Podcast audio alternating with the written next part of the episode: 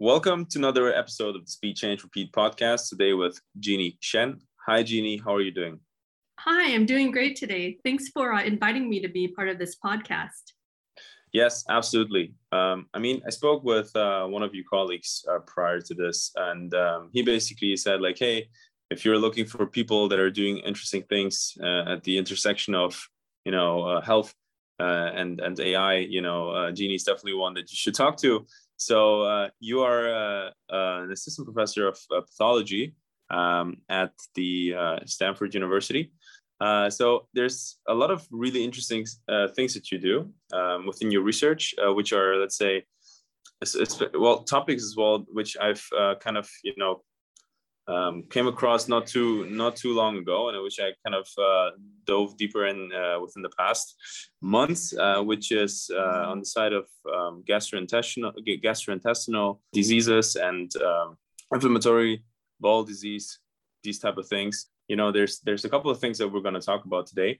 But uh, as usual, we always start the same way in the sense that obviously we would like to know who's kind of the person um, behind the microphone who are we talking to. Um, so it would be great if you could kind of give us an insight into where you're coming from uh, professionally, you know, what, what has kind of been the journey uh, up to now and, uh, you know, how, how did you end up where you are today and uh, why are you doing what are you t- doing today?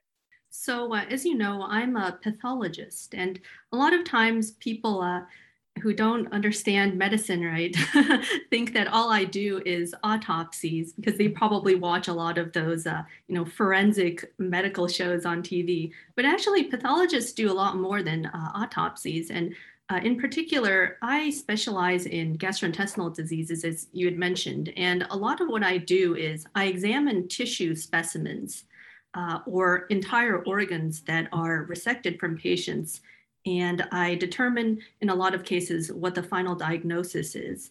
Uh, so I integrate a lot of the clinical information that I get, the clinical history, the laboratory information, uh, the radiology findings, and I combine that with my examination of these tissue specimens under the microscope to arrive at a final diagnosis for the patient, which then the patient's uh, physician will then, uh, you know, communicate with the patient and they they work together to come up with a management plan.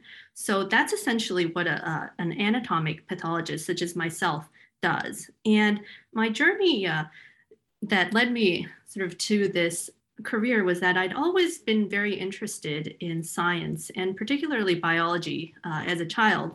And so uh, I went to undergraduate at Stanford and I majored in biology. And I always thought that I was going to, you know, just do a PhD uh, and then perhaps get an MD, MBA and try to sort of combine biology and business.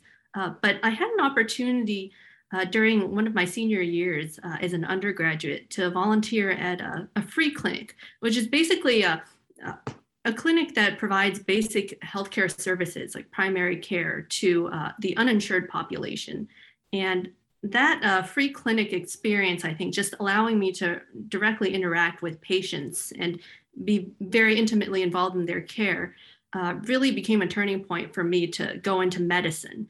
Before I had, you know, wanted to just get a PhD, go to graduate school because I really like the science aspect of things, and I think having that experience, just interacting directly with patients at the free clinic, really uh, gave me a chance to experience the more human aspect of medicine rather than just the science aspect. And so that was what prompted me to go to medical school.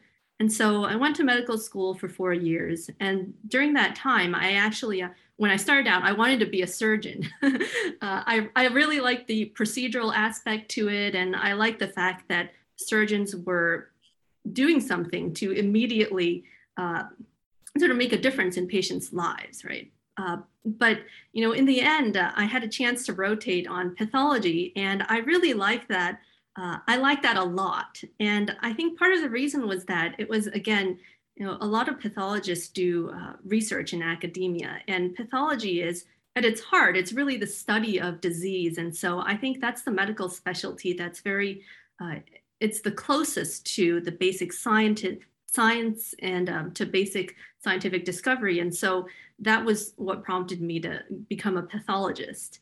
Uh, and so I, you know, as a pathologist, there are a lot of different subspecialties that you can go into. And for me, I really uh, I like the gastrointestinal tract and the pancreas and the liver because it's a it's a subspecialty area that has a really good combination of both uh, neoplastic and non-neoplastic disease entities. Uh, and so I like the variety, uh, the fact that there are so many diseases uh, to to study. So that was how, I, in a nutshell, I became a gastrointestinal pathologist. So so how did I get involved in AI? It was essentially after I uh, I came to Stanford actually in, back in 2017 uh, as an assistant professor of pathology, and uh, you know I had an opportunity actually to to meet um, Matt Lungren and Curt Langlotz, who are uh, currently the co-directors of the Stanford uh, AI sort of AIMI Center. Uh, and they were the ones who introduced me to Andrew Ng, actually, who, um, as you know, is sort of a major figure in uh, computer science. And uh, that was how I got started, essentially applying AI to uh, pathology. So uh, we we worked on actually an initial project, uh, which was trying to predict microsatellite instability in colorectal cancer. And just to give you some backstory on that, so um, microsatellite instability or MSI, it, um, it's a biomarker for several things. So uh, one is that it's used to determine whether or not a patient might have Lynch syndrome, uh, which is a hereditary cancer predisposition syndrome. Uh, but it's also become increasingly important recently because uh, we know that it might also help predict response to conventional chemotherapy, uh, as well as potential response to immune checkpoint inhibitors. Uh, and so our very first project with uh, Andrew's lab was actually trying to predict what the microsatellite status might be uh, directly from these routine, uh, what are termed hematoxylin and eosin stained pathology slides of a patient's colorectal cancer. So uh, that was the, how I sort of got my start in uh, pathology AI. Yeah, that is uh, obviously super interesting, and uh, you know, I liked how you said like yeah, that eventually uh, you know started uh, uh, when you came to Stanford, you know, with the AI part. It's kind of like yeah, funny because that's obviously the place where you know you start to get a you get in touch with these type of things. But um, you know, let's let's uh, let's say before we dive into all this, um, you know, the the, the deep learning aspect, um, which also kind of uh, is, is obviously something that you have been going deeper into uh, and, and, making part of your research is, you know, kind of for the uh, for the for the people that are uh, obviously not uh, experts within the GI space, you know, um, uh, it, it is actually very interesting. So if, if, one kind of dives deeper deeper into this, but um, maybe kind of as a as a you know GI 101 kind of thing you know the the most important aspect to uh, to know about it. Why why, why is the gastrointestinal um, space or kind of as uh, also part uh, as part of a of the human body or um, why, why is it such a such an interesting and important space as well from a from a, a human health perspective? Certainly. So uh, i think number one is just pure uh, surface area right? And variety of organs that's covered. So gi pathology includes uh, the study of everything from your esophagus uh, through the stomach, uh, small intestine, uh, colon, and rectum. Uh, so that's what we term the tubal GI tract because it's a it's one long tube, right? Uh, oh, and the anus is also included as well. so that's the tubal GI tract. But we also study the liver actually, as well as the the pancreas and the biliary tract. So I think that's why uh, it's part of the reason why GI pathology is so important because it covers so many organs. And so there are so many diseases, right? From, uh, let's say, uh, acid reflux, for example, which is extremely common, uh, to you know colorectal cancer, to esophageal cancer. So it's it covers a wide variety, uh, not only of organs but also types of diseases. So we like to think about disease in two general categories. There's uh, sort of oncologic disease, right, which has to do with cancer developing in that organ. Uh, and then on the other side, there's medical disease. And of course, all disease is medical, but when we uh, use the terminology medical disease, we're referring specifically uh, to non cancer or non neoplastic diseases. So I think that's why. Uh, that's why GI covers so many things and you know, is kind of hot right now because uh, a lot of organs are covered, but also a lot of uh, very common diseases.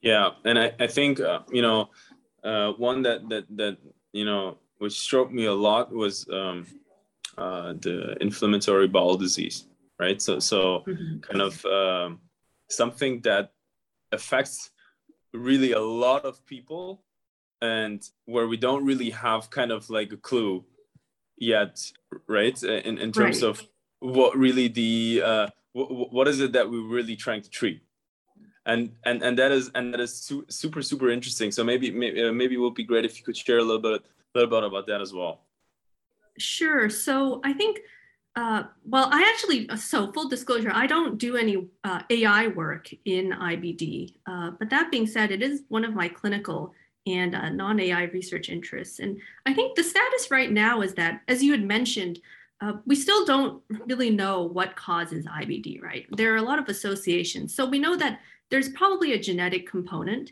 uh, and that's based on you know both uh, genome-wide association analysis studies as well as more targeted uh, molecular studies.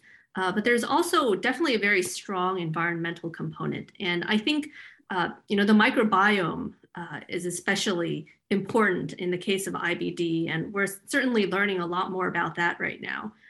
And then the last component, yeah, I think it's it's environment, genetics probably, uh, hmm. and perhaps some some other things that uh, we're not entirely sure about, like you know maybe some slight racial and ethnic predilection. Although it used to be that you know, many years ago, we thought that IBD was predominantly affecting certain, uh, let's say, Caucasian populations, or at least it was more common, right? For example, in Northern Europe. But now mm. we're finding that uh, there are more and more cases, for example, being discovered in Asia uh, and other parts of the world. And I think some of that definitely has to do with uh, modern diets, right? And the so called westernization of diets, exactly. example, yeah. in Asia yeah yeah absolutely so like i also thought about this like um, for some time and um, so if, if you think about it right so yeah genetics might be a might be a thing but i think environment has such like such a such a big impact or it could potentially have like uh, probably the majority of the impact on it especially because environment has has obviously you know a direct impact on on on our diet and and uh, you know in terms of like the, the air the water everything right so i mean right. it has a and, and it has a it has an impact in in the sense of like also how people you know on, on the physical appearance of people right? So like mm-hmm. that's how how strong it is. And and and, and that's why like uh, I, I think it obviously also has a, has a has a big effect on on on kind of yeah you know um, certain diseases or or basically how people process certain foods right? What i what i find interesting is mm, to to see if like somebody for example grows up in a certain place that uh, has not yet been conquered by the westernization of, of, of, let's say the, the local foods right? And then right. and then moves and then moves to a completely different place let's say let's say to a western country or whatever right? Uh, and then basically th- those are often the cases where you can see like okay um, you know does does the person maybe react differently to the food there especially obviously it's diff- very difficult to study because how, how you're supposed to collect the data. Somebody uh, lived in place x for 20 years or so in, in his first uh, first 20 years of his life and then moves to place y where he lives another 30 years or 40 years. How, how does the body change due to that right, right so right. How, does, how do the how, how does the how does the biological kind of environment of the of the person change? So i, I think that's that is super interesting, but it's super hard to study, right? And and I get I guess we're gonna get to this as, as well now when we, when we start to talk about AI, right? Is within these parts, right, or within within this uh, field of um, GI, right, uh, which uh, oftentimes is, as you said, right, is very um, is, is it's obviously very clinically uh, clinical focused. It is difficult to get the large amounts of data that one is obviously used to from let's say you know applying deep learning for example within a um, you know social media contacts or e-commerce contacts or whatever else right So mm-hmm. um, that that's that's where where I kind of would like to you know make the link towards um, you know your deep learning research. So you said that uh, that whole started basically when you got introduced to Andrew Ng. What basically triggered you to then you know go and say like, hey, you know, let's looking at the opportunities that we can that we can have with uh, applying deep learning. Absolutely, I think it was actually frustration with my workload, to be completely frank. Uh, there were a lot of tasks at the time, you know, tedious manual tasks that I was doing as a pathologist. And it made me think, well, wouldn't it be great if instead of me spending, let's say, 10 minutes trying to evaluate this one feature uh, in a case, wouldn't it be great if a computer could do that for me? And I had been following the literature for a while, so I knew that uh, there had been other attempts, right? For example, uh, if you look at the path literature, some very common applications might be counting uh, mitotic figures in a tumor, uh, which is used for tumor grading in some instances, or counting the proliferative index in certain other tumor types, also used for grading. Uh, so, or identifying, let's say, lymphovascular invasion, uh, which will then impact how the patient is managed downstream. And all of these tasks take a lot of time, actually. I, I would say when I'm evaluating, for example, a cancer resection specimen, I just have to look at all of these things and I have to score them. And it takes me a lot longer uh, than I would like. So that was my first motivation actually for thinking about uh, how AI might be able to help me with these routine tasks. Uh, then the other type of task that uh, is related to the first project that we worked on with Andrew was, you know, can we can we better predict outcomes, for example, or responses to treatment in cancer patients? Uh, and so that was how the MSI project sort of came about because we do have good, uh, we have a good biomarker test, several actually, for determining the MSI status. Uh, so there's immunohistochemistry, which is where we uh, have some special immunostains that target particular proteins that are expressed by the tumor. Uh, and these are read by pathologists. But the thing is, uh, this test is it's expensive, right? And it adds some turnaround time to the diagnosis. Uh, so, for example, I would order the stain today, and then the slides would come out tomorrow. So I wouldn't necessarily be able to finalize a case today. I'd have to wait until the slides come out tomorrow and then finalize it then. Um, but also, I think in this case, it was just out of, I think, academic curiosity, right? I thought, well, wouldn't it be great if we could just predict directly from the routine uh, H&E stained images of the cancer whether or not uh, this patient was going to be microsatellite, unstable or stable, because that would certainly just eliminate an entire uh, additional step in the workflow. We wouldn't need to do these expensive immunostains, and we wouldn't need to wait another day for the results. So that was uh, that was the impetus, I think, for for sort of getting involved in uh, the very first project that we did. So I think that was sort of a roundabout way of summarizing that. I think uh, from a, the standpoint of pathology and AI, there are two major buckets, right, that all of these research applications fall into. Uh, one is just uh, what I like to refer to as first generation histomorphology, which is AI is helping pathologists perform routine tasks that they already perform pretty well, uh, yeah. but they just help you do it in you know either a more accurate way or a more a cost or time efficient manner. Uh, and then the other category uh, that I like to put these tasks into is uh, sort of what I would refer to as next generation histomorphology. And this is, I think, the more exciting area. Uh, and this is actually where AI can help uh, pathologists do things that they weren't able to do before. Uh, so things like uh, predicting, for example, how long the patient is going to survive after their surgery, or whether or not their cancer is going to recur, or what particular uh, drugs their their cancer might respond to. Yeah, absolutely. So that that's um, I guess the the second second one is obviously uh, you know that one where also most of the innovation is probably going to lie. You know, taking into consideration that obviously, let's say, you know, kind of with the first category uh, falling into this typical kind of you know efficiency gaining, you know, kind of supporting task where it's you know about classifying certain categories, etc. You know, I, I mentioned quickly, and and this is also you know something that we talked uh, with uh, the several people that we had on the show yet um, that are working within the bio slash uh, kind of health space, right? Is for uh, a lot of uh, a lot of these topics, right? Getting the right data and especially let's say within a, within the right right amounts is uh, sometimes a little bit difficult, especially when, when it's about the clinical context. So how would you kind of like um, describe that? Kind of was that a challenge that you guys ran into uh, with some of the work yet, or um, how, how would you how would you kind of comment on this? Oh, absolutely! It's a huge challenge. It's huge. Uh, I think because we're, we're we're dealing with several barriers, right? Just under the category of data. So there's the uh, digitization barrier. That's number one. I think that is still a major barrier right now. And by that I mean that most uh, data, if you will, right, is still in the form of glass pathology slides uh, it's not in the form of whole slide images. And if it's not uh, in whole slide image format, we can't do anything with it, right, from an AI standpoint. Yeah. Uh, the problem is that, uh, you know, short of, I think, major uh, for-profit laboratory chains and major academic centers, most of uh, pathology is not digital yet. So, and that's because it obviously, scanners are expensive, right?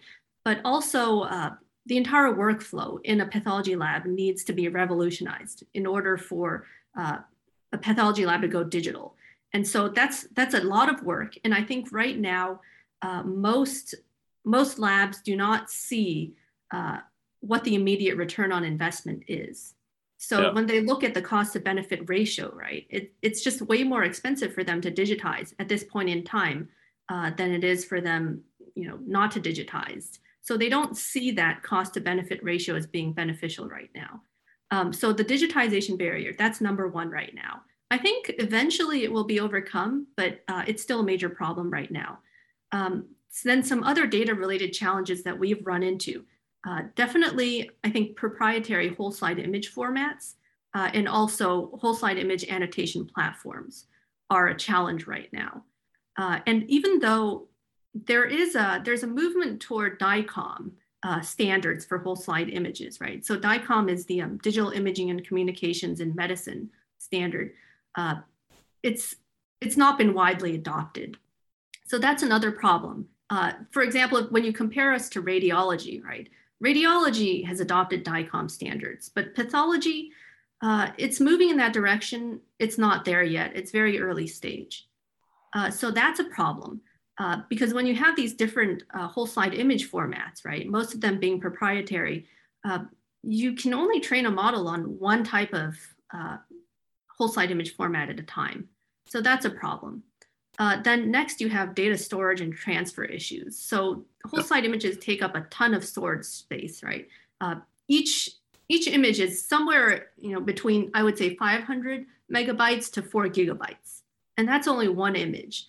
So it's it, it's very expensive to uh, to store this data, and it also presents a problem when you're trying to transfer them. Uh, for example, if you have uh, multi-institutional collaborations, right? Not to mention that we have to deal with patient privacy uh, protection regulations. So that creates a barrier to data sharing. Um, and then lastly, the need for reliable ground truth annotations, I think, is a huge challenge right now because it's really tedious and uh, quite time consuming to perform annotations, right? Um, and it also requires pathology expertise, which is expensive. Uh, and then in some cases, the gold standard label may be ambiguous, right?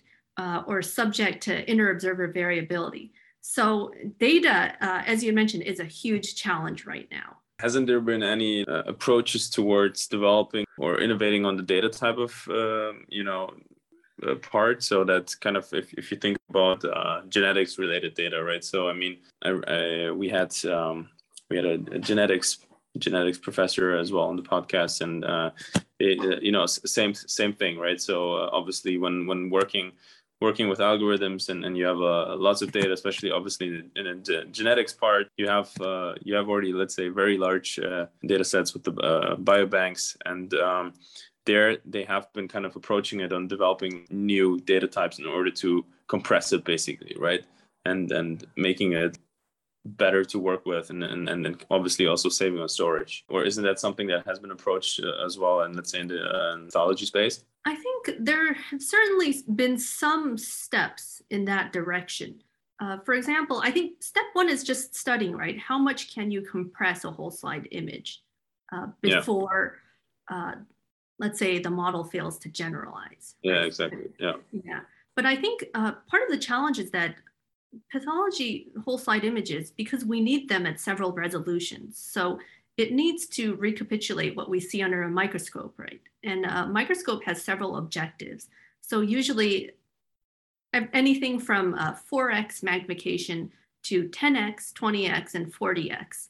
And so when we digitize the whole slide images, they, if you want them to be clinical grade, uh, they should be digitized at 40x uh, resolution. And so uh, whole slide images, they're sort of, uh, you can think of them as a pyramidal uh, format, right? Where uh, one layer is, let's say, it's 4x magnification, then another layer is 10x, another is 20x, and then another is 40x. So unfortunately, because we want to have that, uh, we want to have it recapitulate what we would see under a microscope, which means we would need to zoom in and out at all of those magnifications the uh, the image files, I think, must be a minimum size, right? Otherwise, it's just uh, it doesn't have the information that we need to fully make a diagnosis. So I, I'm not sure now how how small we can compress these files right now uh, and still retain all of that diagnostic information uh, not just for the human eye to interpret, but also for machine learning algorithms to interpret. So, uh, you know, one of the things that I wanted to talk to you about as well, because I know that you have been kind of, uh, you know, on your research side of things, but also uh, uh, have been personally involved with working with startups. You know, that's obviously one of the questions, right? So, if, if, if the barrier to entry and the barrier for innovation is a little bit, let's say, you know, higher than uh, than for, let's say, maybe other other parts, um, what are what are some examples that that you have seen uh, from startups approaching this the pathology um, or or let's say GI, utilizing AI or not, but let's say more or less coming from within an innovative approach to to build companies around that. Well, uh, so I should mention that uh, some of my uh, some of my agreements are under non-disclosures. So, so I can't unfortunately tell you exactly what we're working on. Uh, so I think instead I'll comment on what I've seen from other startups, perhaps not the ones that uh, that I'm directly working with. So I've observed that uh, again, right, most of the uh, the tasks that are approached by these startups uh, are they fall into one of those two categories that I talked about. So either um, first generation histomorphology or next generation. I think in terms of challenges, right, obviously once you have the data, you need to build a model that's generalizable and will work uh, on other institutions' data. And I think that actually getting the data is the most expensive and time consuming part, I think, of any uh, AI endeavor, right? And so, uh, one challenge that I've seen a lot is just, especially newer startups don't have enough funding right, to pursue these multi-institutional collaborations. And it's sort of, I think funding, you know, we think about, well, we think it shouldn't be that important, but it actually is. And that's because in order for your academic partners to have buy-in in a project, you have to give them something in return, right? Uh, I mean, if you think about medicine, well, it shouldn't really be that way. Uh, in an ideal world, we would all be doing things for free, right? Just for the, let's say, the joy of academic discovery or the joy of collaboration. But the problem is that people are really busy. And so, speaking for myself, uh, you know, I'm I'm at Stanford. Uh, my job includes, you know, both clinical service and research and teaching. And unfortunately, uh, if a startup approaches me and wants to work together, well, if unless it's going to be a limited amount of work on my part, I always ask for uh, some research support, right? So some salary mm-hmm. support. Uh, and that's because without that, I can't buy time off of uh, my other duties, right. right? For example, clinical service to have time to work on these collaborations. And so I think that's been a challenge uh, in some cases when I'm discussing potential collaborations with startups in particular, because if they don't have enough money, right, to buy my time, then unfortunately I can't, I just don't have time in my schedule to work with them. So it's really kind of unfortunate. Uh, I wish things were better in that regard, but but that's how things work right now. You know, so so whoever has the most money, startup wise, and can buy the time of experts are the ones who are going to have an advantage, so to speak. Yeah.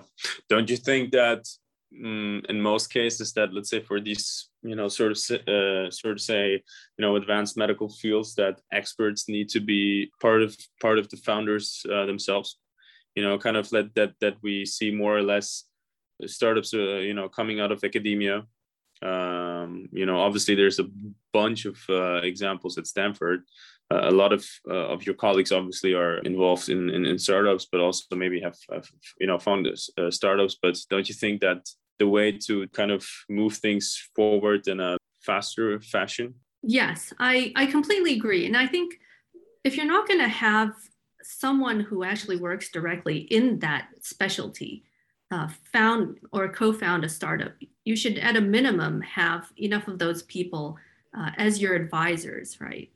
To yeah. make sure that uh, the product that you're designing actually meets a true clinical need.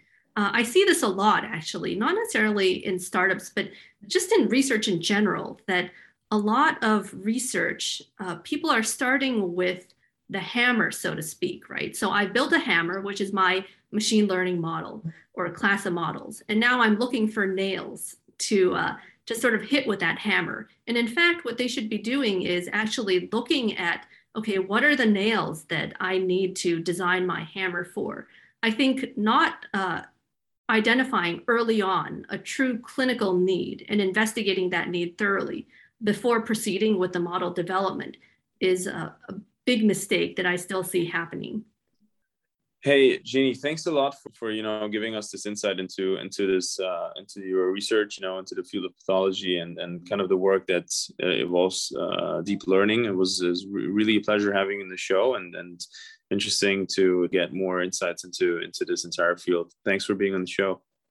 Thanks for inviting me. It's been a pleasure.